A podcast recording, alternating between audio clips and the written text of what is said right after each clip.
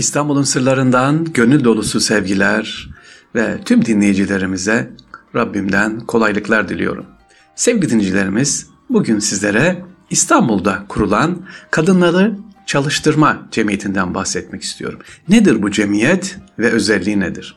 Öncesine bakalım. Osmanlı İmparatorluğu 1911 yılında İtalya'nın Osmanlı idaresindeki Libya'ya saldırmasıyla patlak vermiş olan Trablusgar Savaşı'ndan başlayarak Balkan Savaşı, Birinci Dünya Savaşı, işte milli mücadele yılları savaşlar içerisinde geçer. O dönemde seviniciler pek çok tabii erkeklerimiz vatan evladı savaşa gitti, şehit kaldı. Ve başta İstanbul olmak üzere Anadolu'nun birçok yerlerinde kadın nüfusu fazlaydı. Özellikle kocalarının ya da köyde bulunan, şehirlerde bulunan erkeklerin milli mücadelede olsun, gerek Çanakkale'de olsun görevde olması nedeniyle bütün iş hanımların üzerine düşmüştü. Bu durumun açtığı toplumsal yaralar özellikle Harbiye Nezaretinin müthiş rahatsız etmekteydi. İstanbul'da erkeklerini cepheye uğurlamış olan Müslüman Osmanlı kadınlarının karşı karşıya oldukları geçim sıkıntısının farkında olan bakanlık yani şimdiki Milli Savunma Bakanlığı bir takım toplumsal önlemler alma ihtiyacını hisseder. İşte alınan bu önlemlerden biri de Harbiye Nazırı Enver Paşa'nın idaresinde kurulmuş olan Kadınları Çalıştırma Cemiyeti İslamiyesidir. Tam adı Kadınları Çalıştırma Cemiyeti İslamiye. Cemiyetin ilk yönetim kurulunu Harbiye Nezaret'in en önemli rütbeli subaylarından 7 kişilik bir erkekler grubu oluşturur. Kadınlar Çalışma Cemiyeti'nin başından sonuna kadar her zaman yine erkekler tarafından yönetilir ama Enver Paşa'nın başkanlığı ve karısı Naciye Sultan'ın himayesi altında. Evet, Başkumandan Vekili ve Harbiye Nazırı Enver Paşa'nın başkanlığı, karısı Naciye Sultan himayesi altında 1916 yılın yaz aylarında kurulmuş olan Kadınları Çalıştırma Cemiyeti İslamiyesi, Osmanlı toplumunun Müslüman kesimine mensup kadınların çalışma hayatına katılması yönünde büyük bir atılım gerçekleştirdi. 14 bin Müslüman Osmanlı kadının iş isteği e, o dönemde karşılanmıştı. İlk etapta 8 bin hanıma iş bulundu. Peki nasıl iş bulundu bunlar sevgilinciler? Ne yapıyorlardı? Çapa, Üsküdar, Vezneciler gibi bazı bölgelerde açılan şubeler vasıtasıyla hanımların evde yapmış oldukları el işleri gibi az sermaye gerektiren bazı dallarda hemen üretime geçildi. Yani hanımlara evde iş yapmaları için sermaye verildi, küçük sermayeler Ayrıca pasta, börek gibi el işleri, yemek işleri veya hanımların evlerinde kendi maharetleri ne varsa bu konuda o dönemde cemiyet hanımlara destek verdi sevgiliciler. Enver Paşa'nın bir yandan başkumandan vekili ve harbiye nazı sıfatlarını taşır olması cemiyete büyük avantaj sağladı.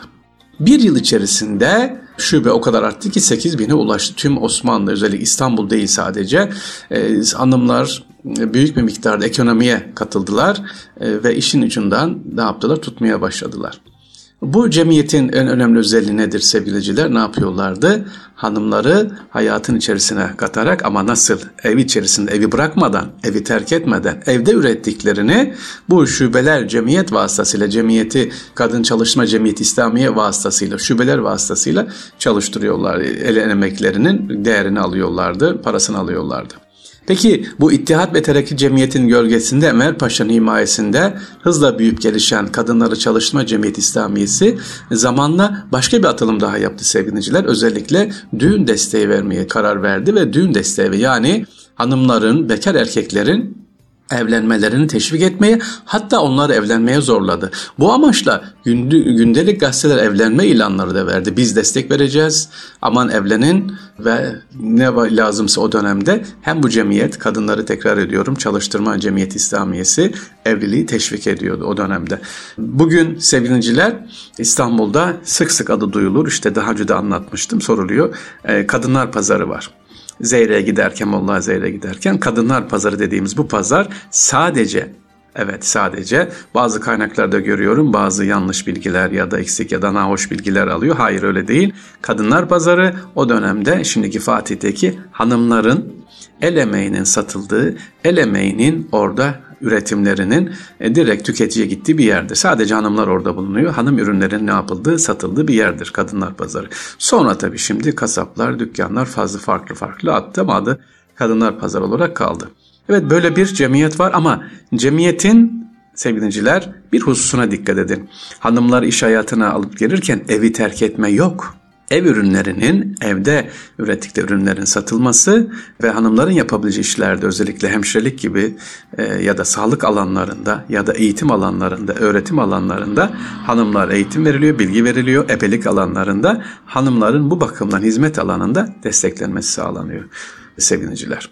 Evet neyi öğrenmiş oldu bugün İstanbul'un sınırlarında sevgiliciler? İstanbul'da özellikle erkek nüfusun azalmasıyla birlikte Harbiye Nazır Enver Paşa'nın başkanlığı ve karısı Naciye Sultan himayesi altında kurulmuş olan Kadınları Çalıştırma Cemiyeti İslamiye'den bahsetmiş olduk. Ve İstanbul'daki Kadınlar Pazarı'nın gerçek manada ne dediğini. Sevgiliciler, evet kadına çalıştırma cemiyet İslamiyesi dedik. Hanımların el ürünlerin satılması, değerlendirilmesi. Ama e, bugün başka bir konudan daha bahsetmek istiyorum değerli dinleyicilerimiz.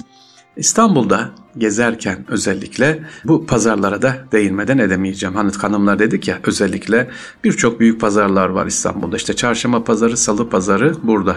Ama biliyor muydunuz sevgiliciler bu konuya özellikle bir baktığım zaman padişahın özellikle 1. Mahmut, 1. Mustafa'nın ve 2. Abdülhamit Han'ın özellikle değerli dinleyiciler ne, talimnameleri var. Nedir? Hanımlar pazara çıkıyor. Pazara çıkarken sevgiliciler uyulacak usul ve adaba dikkat edilmesi hususunda. Bugün hani çıkıyor bağırıyorlar ya işte satıcılar işte ya da tezgahtarlar hayır o dönemde çarşamba pazar olsun ya da neyse büyük pazarlarda öyle bağırma çağırma yok.